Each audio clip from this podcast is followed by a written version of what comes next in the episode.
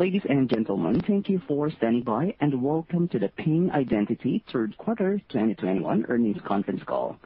At this time, all participants are in a listen-only mode. Later, we will conduct a question-and-answer session, and if you would like to ask a question during that time, simply press star one on your telephone keypad. If anyone should require assistance during the conference, please press star zero. I would now like to turn the conference over to David Banks, Vice President of Investor Relations. Please go ahead. Thanks everyone for joining us today, and welcome to the Ping Identity conference call, where we'll discuss results for the third quarter, provide outlook for the fourth quarter, and update our outlook for the full year 2021. Shortly after the market closed today, we issued a press release announcing our third quarter 2021 financial results. In addition to the financial results, we'll be presenting a live supplemental set of slides through the webcast portal. These will be published to our website following the call. You may access the press release and presentation on the investor relations section of pingidentity.com. With me today is our CEO, Andre Durand, and our CFO, Raj Dani. Today's discussion may include forward-looking statements. Please refer to our annual report on Form 10-K for 2020 and our quarterly report on Form 10-Q for the quarter ended September 30, 2021, filed with the Securities and Exchange Commission. There, you will see a discussion of factors that could cause the company's actual results to differ materially from these statements. I would also like to remind you that during the call, we will discuss certain non-GAAP measures related to Ping Identity's performance. You can find the reconciliation of those measures to the most closely comparable GAAP measures in our third quarter press release and the slides we're posting to our website. To assure we can address as many analyst questions as possible during the call, we ask that you please limit your questions to one plus a follow-up. We will end the call after 60 minutes. With that, I'll turn the call over to Andre. Thank you, David. Q3 was another strong quarter of solid growth against all our key performance metrics. Annual recurring revenue again grew by 19%. Revenue of $76.2 million grew 27% year-over-year, once again reflecting solid sales results and contract durations. SaaS revenue of $15.3 million grew 56% compared with Q3 of 2020, and our dollar-based net retention rate again increased up a percentage point from last quarter to 112%, and also up year-over-year for the first time in several quarters. Raj will cover the financials in more detail and update our guidance in a moment. I wanted to focus today on the first of four core themes we focus on each quarter, delivering our entire platform in the cloud to help companies secure their hybrid IT environments. For starters, I'd like to thank and congratulate our PingOne Advanced Services team as we continue to exceed all expectations with this new offering.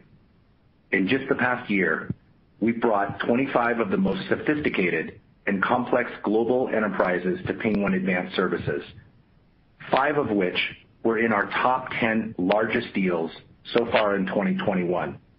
Nearly 70% of these 25 customers are leveraging Ping for their customer use case, a trend not dissimilar to the one we are experiencing more broadly across our base. Speaking of the PingOne Cloud Platform, much of our investment over the past two years has been behind the scenes but these investments are now becoming a major driver of future growth. During our 12th annual users conference, which took place last month, we announced several new PingOne Cloud Platform enhancements and services related to recent acquisitions. This includes the immediate availability of PingOne Verify to validate the real identity of users, PingOne API Intelligence to bring security to all API transactions, PingOne Fraud to detect malicious behavior in our customer solutions, and PingOne Authorize to centralize authorization of any transaction coming in Q1 of next year. Together with our existing PingOne offerings, these new services enable a comprehensive platform from which to secure customer and workforce identities, ensuring access to any resource or application by verifying, authenticating, authorizing, and monitoring any identity from a single intelligent, cloud-delivered identity platform. It gets better. Through our recent acquisition of Singular Key, we can now not only integrate and orchestrate Ping's technologies without the need for custom coding, but we can integrate and orchestrate identity technology into an extraordinary end-user experience that spans the entire life cycle of identity use cases and we can do all of this without the need for an army of developers. As our cloud offering matures, so too have the requests to operate in different regions around the world with mission-critical resiliency. To meet these growing demands, we've invested to expand our geographic coverage while improving resiliency through investments aimed at providing active-active redundancy across multiple regions around the globe. Lastly, with regards our cloud platform, I'm pleased to announce that we have officially received our FedRAMP sponsorship from the Department of Energy, and as such, expect to make PingOne for Government broadly available in 2022. Focusing on another one of our core themes, embracing partners, we continue to make significant investments in our channel ecosystem. Our investments in channel marketing and enablement resources supporting our partners is up nearly 50% this year, helping support more than 125 customer and prospect-facing programs through and with our partners. Our investment enabled increased sales, technical, and implementation training, including the sales certification of 125 partner representatives. This training, along with an important shift in our professional services team to support partner-led implementations, has helped to grow our delivery approved program, now with more than 20 such delivery partners. We continue to refine our framework for working with the global system integrators or GSIs. These partners are eager to lead with Ping in their key business portfolios, especially as we have increased the pace of our acquisition activity. Now I'd like to highlight a few of our recent customer stories. Internationally, we landed a new logo with Caixa Econômica Federal, or Caixa. This government-owned company is one of Brazil's largest banks and the largest publicly held bank in Latin America, serving more than 30 million customers. They signed a contract to start their Brazilian open banking journey with Ping using our authentication and authorization capabilities. Their plan is to extend the Ping footprint in 2022, and this new sale was a great example of how we are going to market with partners internationally in this case, NetBR. Also in the quarter, one of the leading East Coast warehouse club operators became a new Ping customer. The company, which operates 215 warehouses in 16 states, serving more than 600,000 members, sought to protect their digital assets tied to their website and mobile applications. They looked to Ping to enhance their existing authentication capabilities by layering risk and evoking step-up authentication to identify suspicious and fraudulent activity. In a third story, we both expanded and extended our relationship with a Canadian-based multinational media conglomerate to secure 25,000 employees leveraging PingOne Advanced Services. We are currently nearing completion of a second agreement to extend the relationship to the customer use case. In another expansion story, the state of Colorado which leverages Ping for both their state employees and for Colorado citizens, has expanded the relationship based upon the success of their Ping deployment. More than 350,000 Coloradoans now leverage Ping for their digital driver's licenses, proofs of vaccination, and other state-issue IDs. With regard to successful deployments, we went live with Flinks to provide open banking to Canada, Based in Montreal, Flinks provides financial institutions a complete open banking-ready environment to empower those organizations to drive new business. Joining us in this implementation was Simeio, a longtime partner who is managing the Ping solution for Flinks in Canada to adhere to Canada's strict residency standards. We were also pleased to celebrate a go live with SCL Health a nonprofit healthcare organization serving several Western states. Our solutions streamline authentication and workflows for hospital staff and physicians while adhering to strict patient data confidentiality.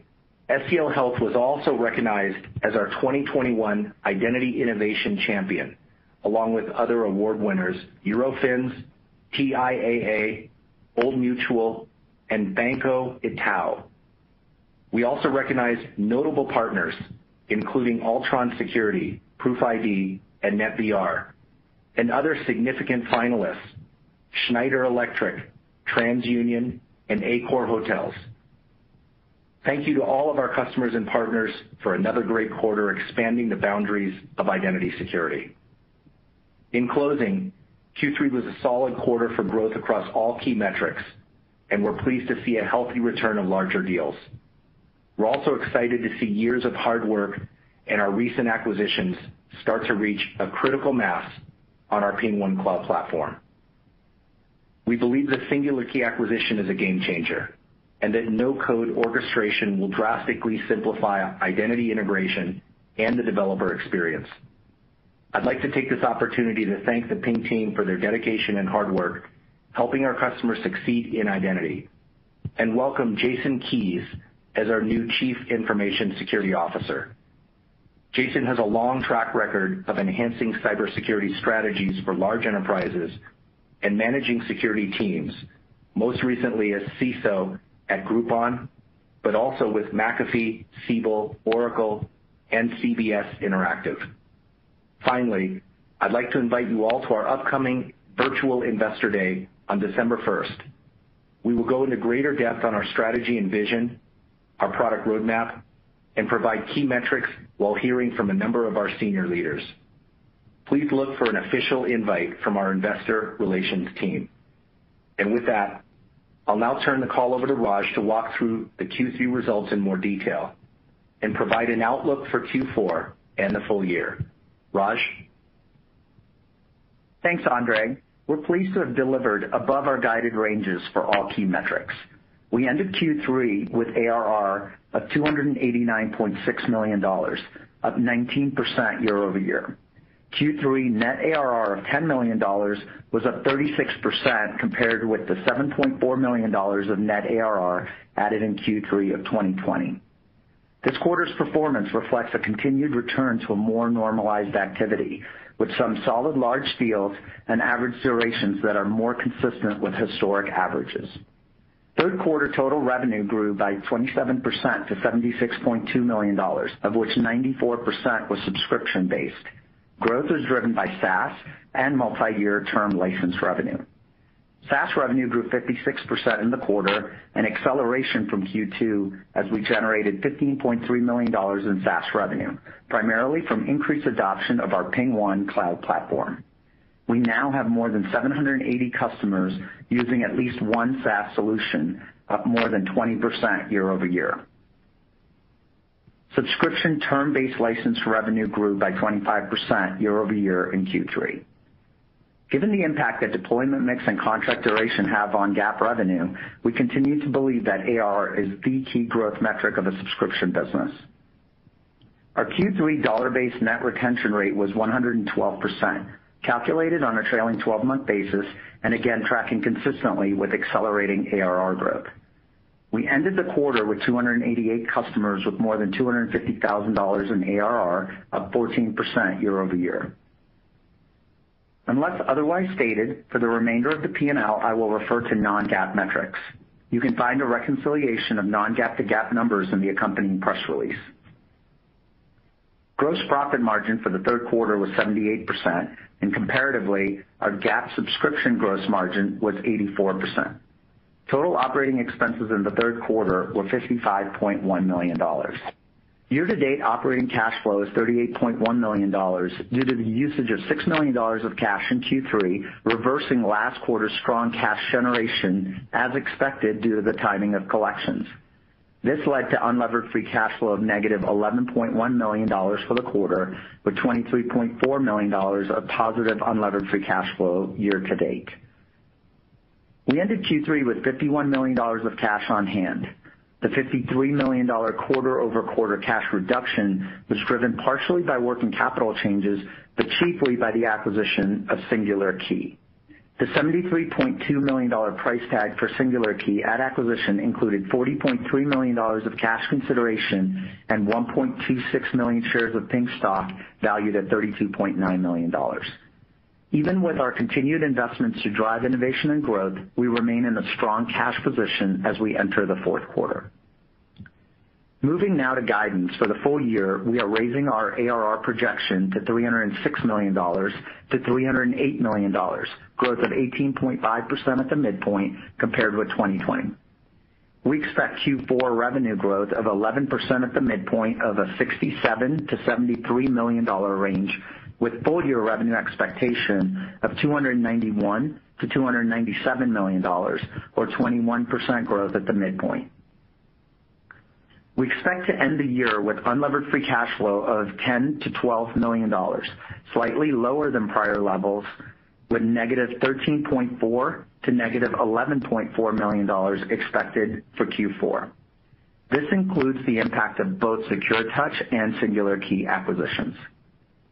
In closing, we feel great about our year-to-date performance and are optimistic about the continued growth trajectory for the balance of this year and longer term.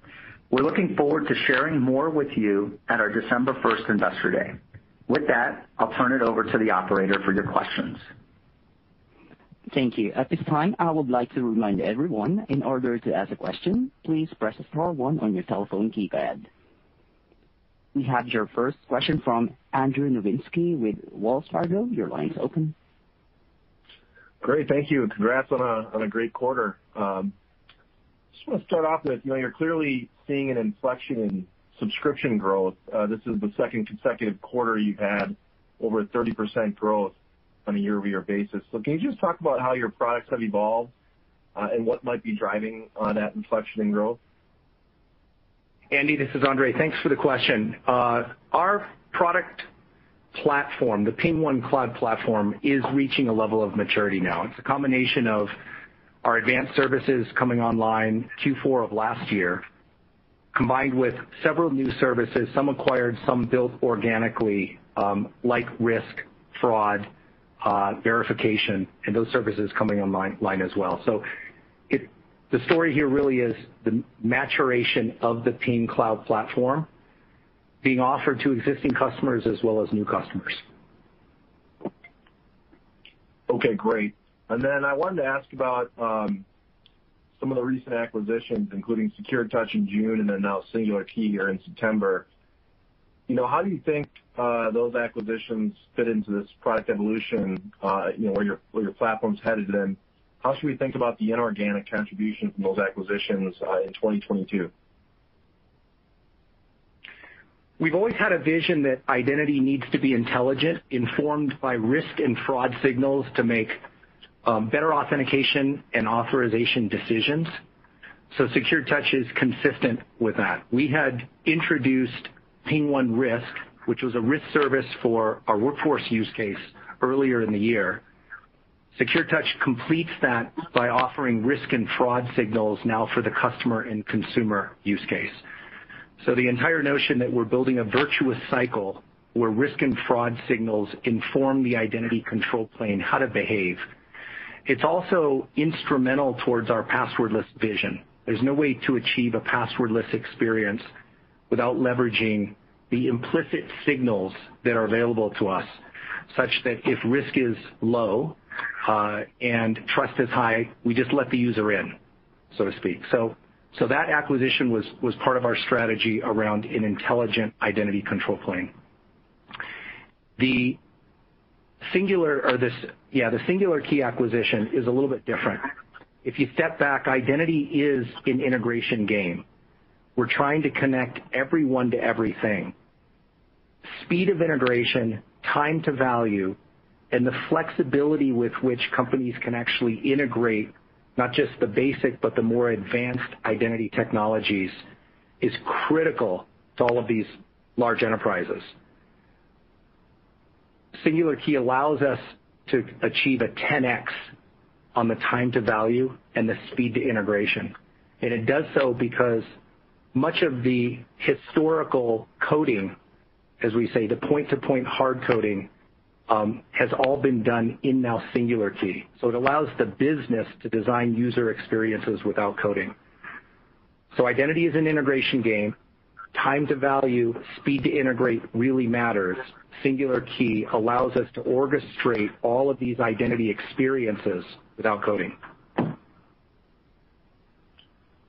That's great. Uh, any color on how we should think about their contribution in 2022, or is it still too early?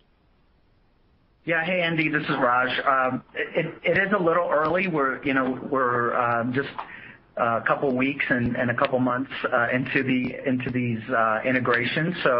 Our first order of business right now is to integrate them uh, with our own SaaS platform and continue to build pipe. What I will tell you is that there's a ton of excitement from our customers, from our sales force, and just generally in the marketplace around these solutions. Um, just watch this space. Sounds good. Thank you very much. Thanks, Andy. Thanks. We have your next question from Adam Tindle with Raymond James. Your line's open. Okay, thanks. Good afternoon. I wanted to start on ARR. Uh, last year, you had just over $250 million, and based on guidance this year, it's going to be just over $300 million. If I look at the new ARR that you're adding, about $50 million, which I think would mark the highest level ever. Just wondering if you could maybe break down some of the composition of new ARR, and as we think on a forward basis, the puts and takes to adding this sort of level of ARR on a go-forward basis. Thanks. Sure. Hey, um, Adam. Um, no surprise, right? Based on what we've been talking about, uh, SaaS ARR has been growing uh, at multiples of the overall rate of uh, growth of the business. We've introduced several new SaaS services over the past you know, three or four quarters, including PingOne Advanced Services, which has um, a tremendous amount of uh, of pipe building and uh, and interest and adoption, frankly, within our customer base. When I think about um, sort of this year, it's really kind of that inflection point in our SaaS delivery. As Andre mentioned, um, you know, that feature function parity, along with these independent services on our platform, uh, are really sort of changing the game uh, for us in terms of SaaS competitiveness. We're seeing that, you know, translate into wins in the market. That's driving uh, a lot of our success there uh, and overall growth. In fact, in uh, Q3, we actually um, saw the majority of our overall bookings for the quarter come from SaaS services, so we're really excited to see that. Okay. Yep, sounds sustainable. Okay. Um, I did want to ask maybe a follow-up on cloud. Um, Andre, you talked about the active coverage expansion in different geographies. I'm wondering kind of a two-parter, you know, the benefits from this. Any way to kinda comment on the size and scale of incremental opportunity with maybe the U.S. as potential precedent? Then secondly, the cost. I wanted to clarify, are investments already in place for this, or are there gonna be incremental investments needed as you do this? And Maybe Raj can help with sizing any of that. Thank you. All of our customers, well, many of them, most of them, treat authentication as a tier 0 or mission-critical service. If their own users or customers cannot authenticate, you know transactions basically don't occur, people don't access the network, they can't work. So Resiliency is a very big part of what we need to do when we deliver identity services. This is more than application. It really is um, mission-critical infrastructure. Active-active in the cloud is one of the ways in which we achieve our four nines of availability in our SLAs. Um, the investments there obviously are critical to the credibility uh, and really acceptance of our cloud offering to our large enterprises. A lot of the investments now are behind us, to be clear. We do run our services in AWS, so these are not large capital outlays, but really just bringing a new region within AWS online. Um, there is work that we have to do, obviously, to bring a second region in a territory online. Um, there is data residency as we know that's driving a lot of decisions about where companies are able to put customer data or even their employee data in the cloud. In order to offer four nines of availability, um, and the level of resiliency customers are demanding, you really want to get to an active state in country or in territory as best you can. Most of the investments in our geographic expansion, or let me just say many of them now are behind us. I don't expect there will be continued investment going forward, but all the major regions that Ping now operates in, the U.S., EMEA, Australia, and now Canada, are now covered under um, really our Cloud Active-Active program. Very helpful. Thanks, and congrats on the results. Thank you. We have your next question from Gray Powell with BTIG. Your line's open. Great. Thanks for taking the questions, and uh, congratulations on the good numbers. Thank you, Gray. Uh, uh, yeah, I just wanted to follow up on Adam's question. I was just kind of doing some back of the envelope math. I mean, roughly speaking, it looks like your SaaS product drove about 2 thirds of the net new ARR in Q3, um, versus more like 50% or 55% the first half of the year. Does that seem about right to you? Do you see a point where more like, I don't know, 90% plus of new business is coming from SaaS? Is there sort of like a natural point where the on-prem to SaaS mix stabilizes? As Raj noted, this was an important quarter in the inflection of our business and really the validation, if you will, of the investments we've made over several years in our cloud platform, in our SaaS platform, PingOne. This was the first quarter where SaaS outstripped the bookings outstripped the software bookings. We do expect that to continue now that the product is reaching a level of maturity. Obviously, we continue to invest in it. Um, we are a cloud your way company, to be clear. Many of our largest customers continue to maintain or run Ping either on-premise or some of the newer deployments in the public cloud, but leveraging our DevOps program. They're running our software in our DevOps program, but they are managing it in their public cloud, one or more of their public clouds. We don't do anything to, um, say, tip the table one direction or another. Um, it is advantageous for us that we give these customers the choice of how they want to consume identity, whether it's on-prem in their public cloud or as SaaS from Ping. Um, I would expect that that would continue. You made a statement about 90% at some future point. I do think that there is a resting point in the future where there is a healthy balance, SaaS-dominated ARR. Uh, it is a faster-growing part of our business. We expect that to continue into the future. I don't know if the balance point ends up at 90/10, 80/20, 25/75, for example. but I think you are directionally correct in assuming that the transition to SaaS for Ping is now well underway. Okay.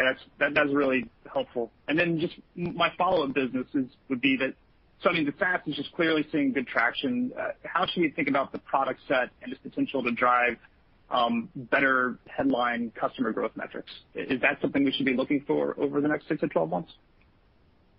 It hasn't been the primary focus. We've been very focused on bringing our entire platform to the cloud, number one, introducing the new services that are building into the future. These are the risk and fraud services, the API security, focused on the customer use case.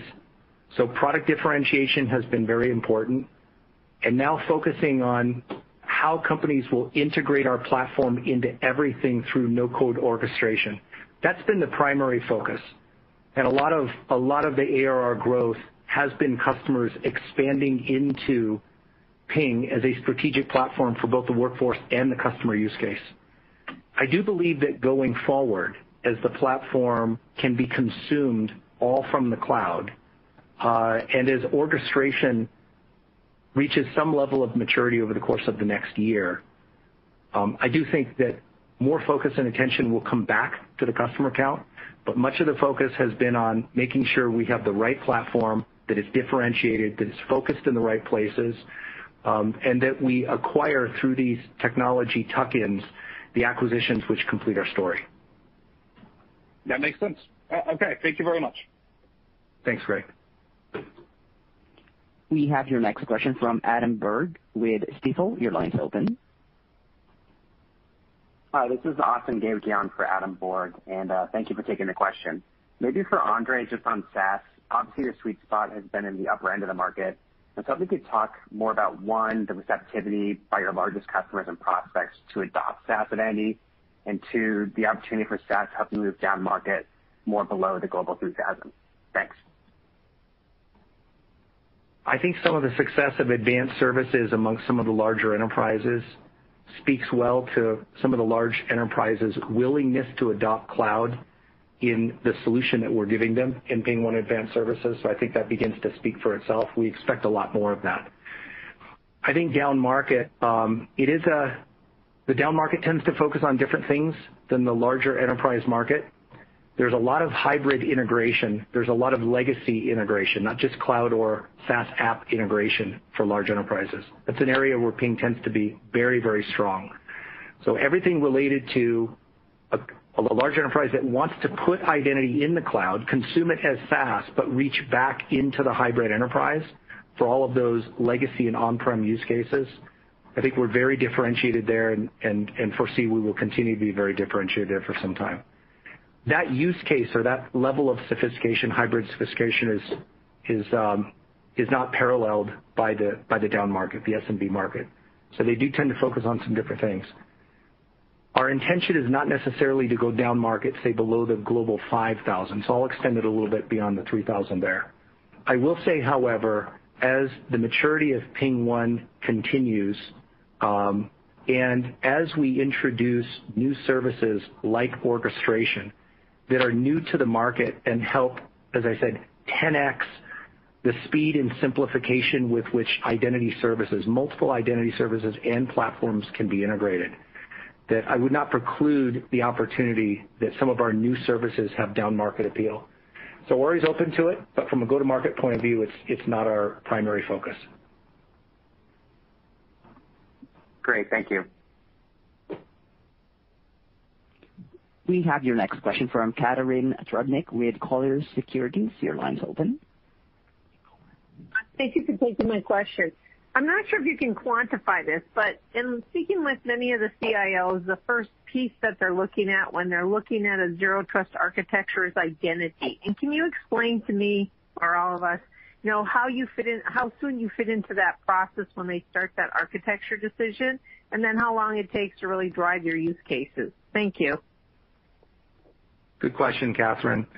Zero Trust is an awfully big word. It's been uh, commandeered by the marketers as of the last six, seven months to stretch to mean a lot of different things. At its foundation, we're moving from essentially perimeter security, where there was high trust, meaning if you were inside the perimeter, you were very trusted, to a world where we neither want to trust the user, the network they're on, or the device they're on.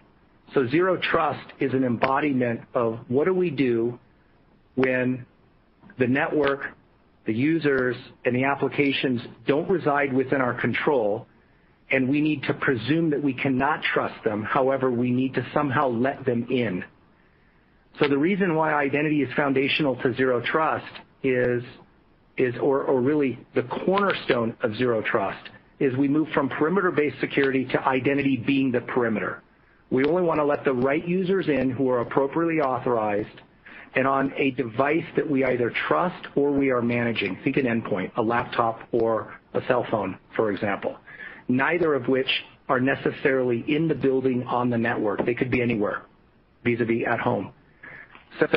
Zero Trust is fairly synonymous at its most foundational level with the notion of identity-based security or identity as being the new perimeter that we're creating.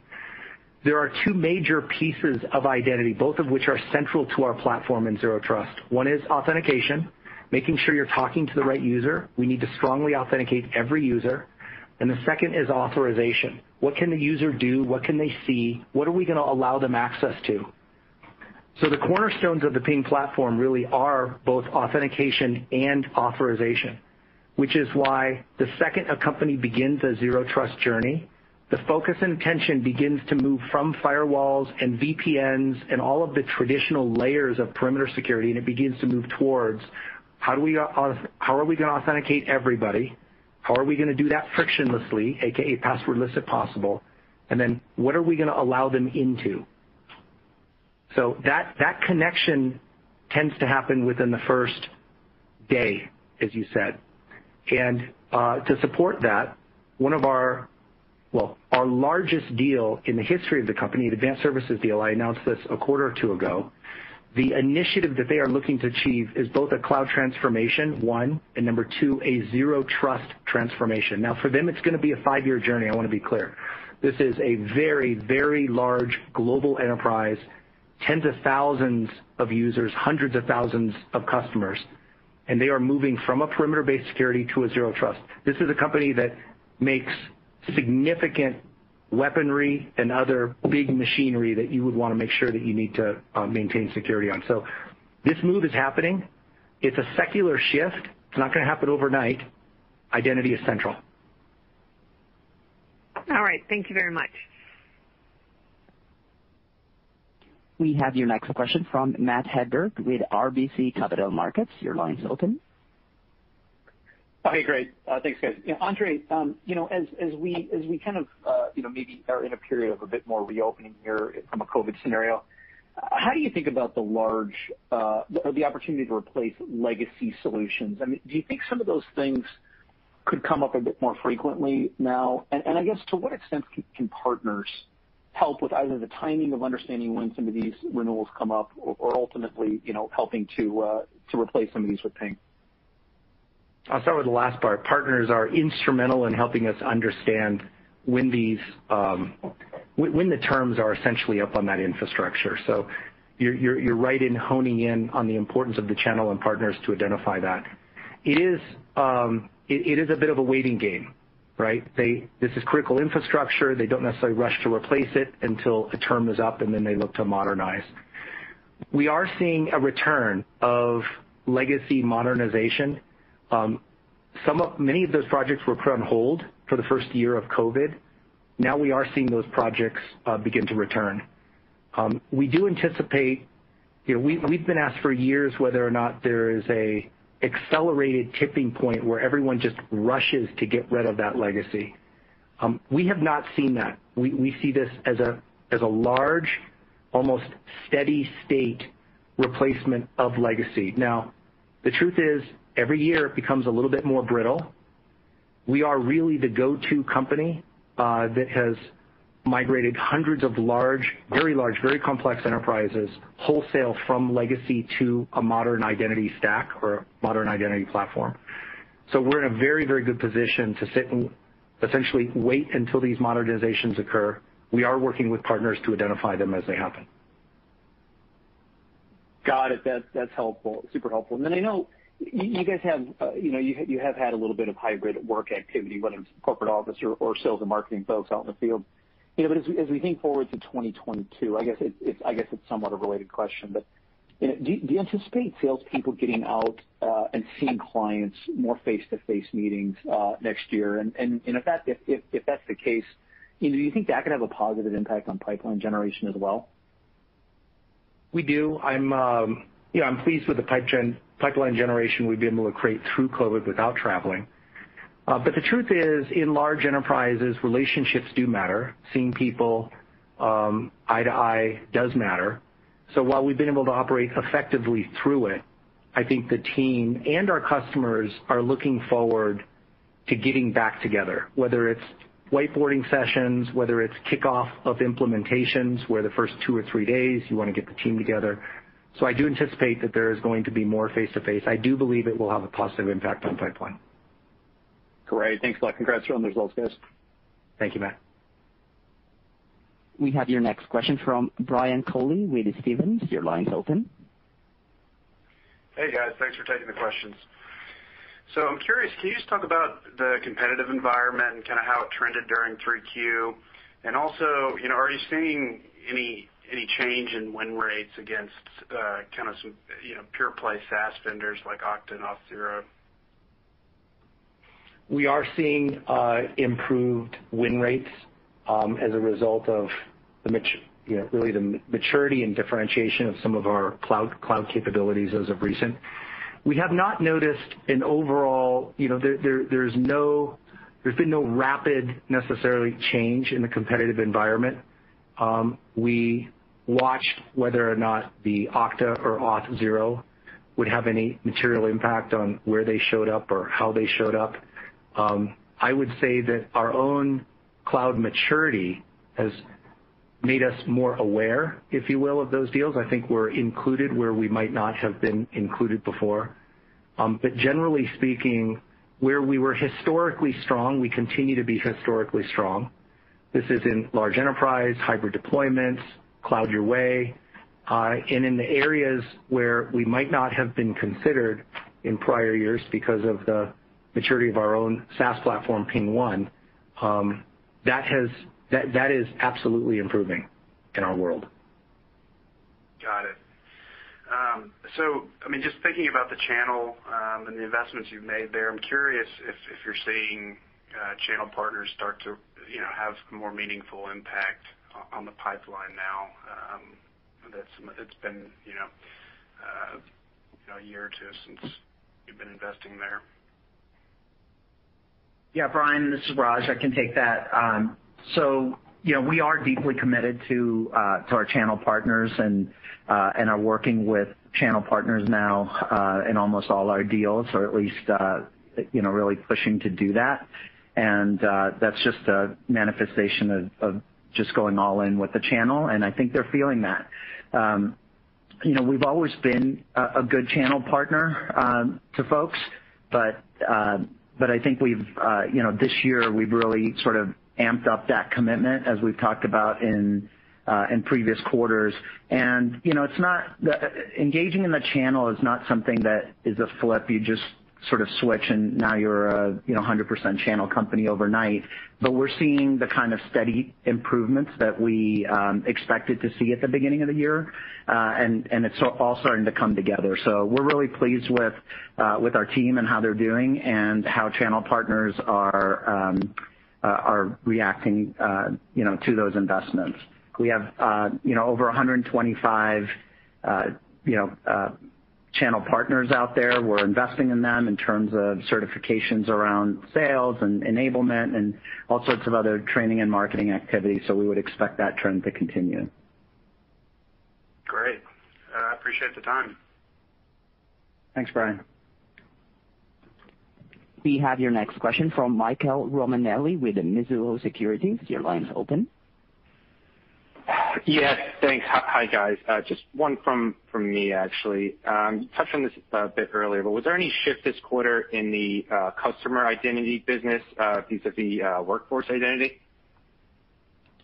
Customer has been trending at an accelerated pace relative to workforce for several quarters now. This quarter was no different. The majority of our new ARR now is being generated from customer use case. Um, that is by design. We're We've been leaning heavily into the customer use case. Many of our acquisitions have been focused on our platform solution capabilities around the customer use case. Um, we're very committed. To be clear, our vision of the platform is one platform, both use cases. 25% um, of our customers use us for both use cases. That is increasing. I've signaled that before. We do see a desire from large enterprises to consolidate where they can. Uh, to gain leverage from both the partner that they have for identity, but as well as the platform that they're using for both customer and workforce identity. All of that said, uh, the customer use case we believe to be ultimately a larger, it is today, and we expect in the future, a faster-growing use case. Our platform uh, has been differentiated for some time now on scale and performance. Some of the largest systems in the world run off of Ping. Uh, but in the future, we believe we'll be differentiated in the speed with which we can generate incredible user experiences without coding vis-a-vis this Singular Key acquisition that is focused on the user journey, enabling a user journey through identity that's both frictionless and do so with the minimal amount of coding. Perfect. Thanks. Thank you, Mike. We have your next question from Mike Cikos with Needham & Company. Your line's open. Hi. Thanks for taking the question, guys. Uh, just a real quick one for Raj to kick things off, but can you talk to the return of these large deals that you're seeing? Uh, maybe if we're trying to quantify what that impact was to Q3, in addition to that, anything you can talk to regarding the decline in gross margins we saw this year. There was a slight decline in the subscriptions, but I'm more looking at the uh, compression we saw on the professional services side as we're looking at uh, the future of the business. Yeah, let me uh, take that one at a time. Um, in terms of deal activity, um, we are seeing you know, a return to what I would call more normalized uh, buying behavior, which uh, is in contrast to the, you know, the COVID quarters, I'll call them, uh, where we saw, um, you know, deals not go away, budgets not go away, but really get sort of phased phased and chunked up into smaller deals that sort of culminated into uh, the original deal size over a period of time. That's largely now behind us. We're seeing that on a onesie-twosie basis, but um, for the most part, uh, uh, that has largely sort of come back to more normal levels, where what we were seeing pre-COVID, which is a bunch of transactional or run rate activity coupled with um, a couple of large sort of high six-figure or seven-figure deals, and we're starting to see that come back. We saw that in Q2 as we talked about uh, last quarter. Um, that was probably an anomaly the other way uh, um, uh, if I'm recalling correctly. In Q3, we saw a more normalized quarter similar to what we saw in pre-COVID quarters. Um, from a margin standpoint, we have a, um, you know we're investing um, in our cloud, right? We've been talking about that uh, for several quarters now. We've introduced several new services, including PingOne Advanced Services, and uh, we're seeing a lot of traction there. We are building um, our kind of entire infrastructure in advance of that. Uh, you know, We'll see operating leverage on that once we hit more scale. But We're um, certainly um, sort of building out our support and uh, cloud infrastructure and hosting infrastructure uh, in advance of that. On the uh, ProServ side, it's largely a function of um, of timing of hiring. It's also um, a function of uh, enablement uh, for our channel partners versus uh, us directly maybe billing. We think that's healthier in the long run for our business. I'd say those are probably some of the factors that come to mind. Thanks for that. Then just one real quick one for Andre. Um, I'm curious because we did talk to Global 3000, or. Maybe I'm answering my own question here with the commentary that you had earlier about the Global 5000, but my sense is that with this maturing and growing number of SaaS services that you have, um, it is, in a sense, expanding Ping's market opportunity. What I mean by that is, do you see these services as making Ping um, more consumable as we think about uh, potential to expand down market? Is that a fair characterization, and can you can you extrapolate on that? That's 100% accurate. The skills to maintain infrastructure down market are not present. Those companies essentially are required to consume identity capabilities however they can get them, but they don't have the skill sets to deploy and maintain uh, mission-critical infrastructure the same way that the large enterprises do. As our capabilities now um, our consumable as SaaS. You can go in, create an account, and all of the services which were historically only available in software for companies to run are now available as a SaaS or cloud offering, in addition to all of the new things that we've either built and/or acquired, which are very SaaS-focused. That is going to um, inherently increase the acceptance and the opportunity for companies without the same level of sophistication to consume them. Now, uh, many of the services that we provide probably do cater to a down market, meaning the down market has those problems like single sign-on, for example, and MFA. Almost every company has those needs.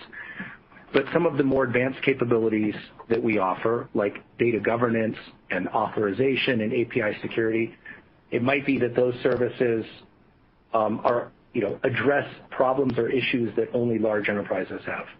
We're cognizant that our product portfolio has been optimized. The complete portfolio, let's just say that, is optimized to tackle the sorts of challenges that large enterprises tend to have. You are right that um, offering it all in the cloud is going to improve our ability to move down market, should we choose. Thanks again, guys. Appreciate the color.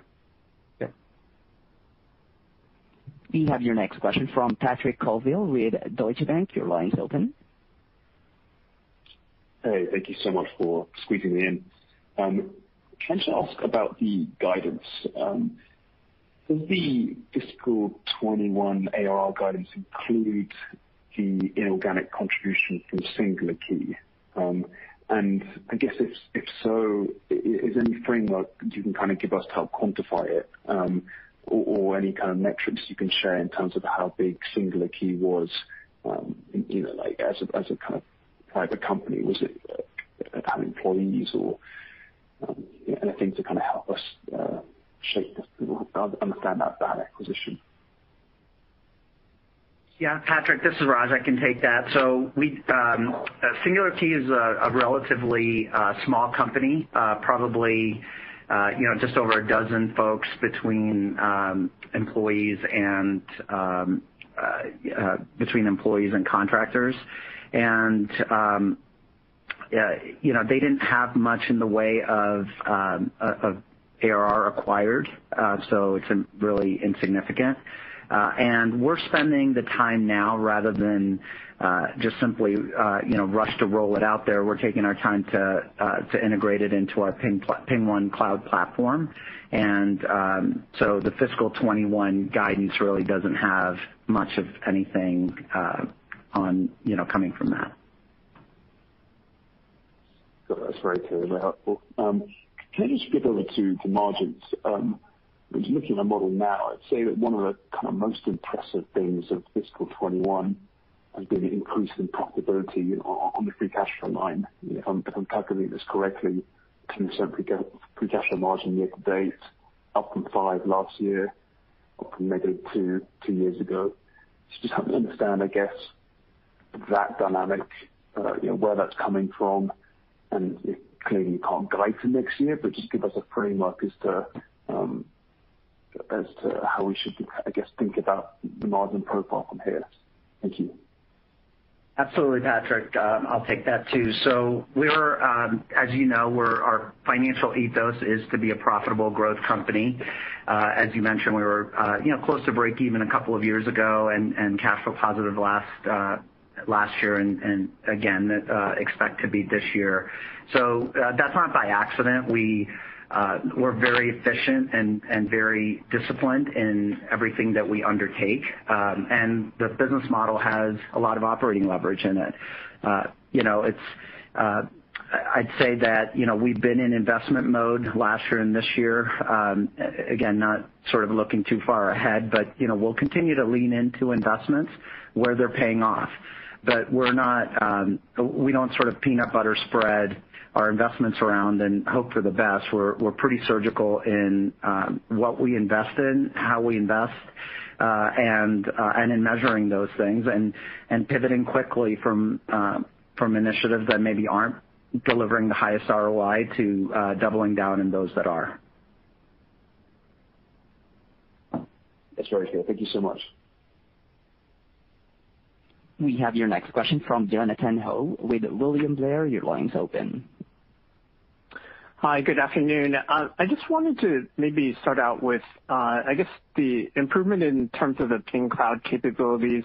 You've had this for a little bit of time now, and I'm just wondering, has this uh, affected at all your relationship with Microsoft, which has oftentimes been a large partner on that side? There's been no change in relationship as a result of the maturation of our cloud platform or capabilities, Jonathan. We've we've enjoyed um, a good relationship with Microsoft. As you'd imagine, nearly every, if not all of our large enterprises have strong Microsoft relationships. They're looking to provide identity services that integrate not just with their own Microsoft consume technologies, but their on-prem, their legacy, and um, and their other cloud capabilities or other cloud deployments. So, Ping is pretty instrumental in providing a neutral um, identity set of services that allow those large enterprises to integrate identity across all of their clouds, their legacy, and their on-prem. That's always been the case. Um, I do believe that there will be an emerging set of opportunities between Ping and Microsoft relative to some of our new orchestration capabilities of Singular Key. We haven't explored those yet. Um, we do anticipate exploring those in the years to come. Got it. then, Just in terms of, I guess, uh, the U.S. government opportunity, can you talk a little bit about um, how big of an opportunity PingOne for Government could be uh, in 2022 and maybe some of the rationale for why now uh, to try to push into that vertical? Thank you. We've had a number of um, government customers for some time that have run us on-prem. We've had growing demand from those and new customers for a FedRAMP certified offering. but I would suggest that the FedRAMP certified offering isn't limited to simply federal uh, government uh, new or existing opportunities. There's a good swath of our private sector enterprises that do business with the government, and it is a requirement that their solutions that interface with the government also be FedRAMP certified. So, The FedRAMP opportunity, FedRAMP certification, is larger than simply an opportunity to sell to the federal government. It's it's to allow the large private enterprises who are running Ping to also interface with the federal government. So, We're very bullish on where this goes. Um, we have been wanting a FedRAMP solution for some time. Getting a sponsor uh, for FedRAMP certification is non-trivial. Uh, we've got a very, very strong sponsor in the Department of Energy who's been a Ping customer for some time, and they have uh, agreed to sponsor us for multiple levels of FedRAMP certification, some of the higher levels of which will allow us to move into some highly secure uh, environments with our existing customers who do business with the federal government. Great. Thank you. We have your next question from Andrew Nowinski with Wells Fargo. Your line's open. Oh, great. Thank you for squeezing me in for one more. I know you talked about PingOne and the maturity of your cloud solution bringing you into more deals, but I was wondering if the recent cyber attacks, like the one that Microsoft detected, are creating new demand, or do you think the impact you know, from those attacks will be felt more in 2022 when companies reset their priorities and their budgets? I think all of these cyber attacks are putting uh, essentially more focus on what is already a secular shift from traditional security methods and paradigms to an identity-based uh, security paradigm. I don't see that there is any one attack necessarily pointing to, you must do this, so to speak. What I am seeing is the nature and the persistence of attacks and the nature of the attacks themselves are essentially exposing identity weaknesses and/or identity immaturity. Uh, all of that combined with the notions of Zero Trust, which is basically moving from the notion of perimeter-based security, firewalls and VPNs, and trusted users on company-issued computers in the building to a world where everybody is distributed, yet we still need to secure it, and we're going to need to secure it through the identity capability. I don't see it as an immediate and impending change from any one cyber attack, but every one of these attacks adds to the argument that they need to invest in identity. Great. Thank you. That concludes uh, today's earnings call. I want to thank everyone for joining us. We look forward to providing you with additional updates at our December 1st Investor Day. Thank you and good evening. Ladies and gentlemen, this concludes today's conference call. Thank you for your participation. You may now disconnect.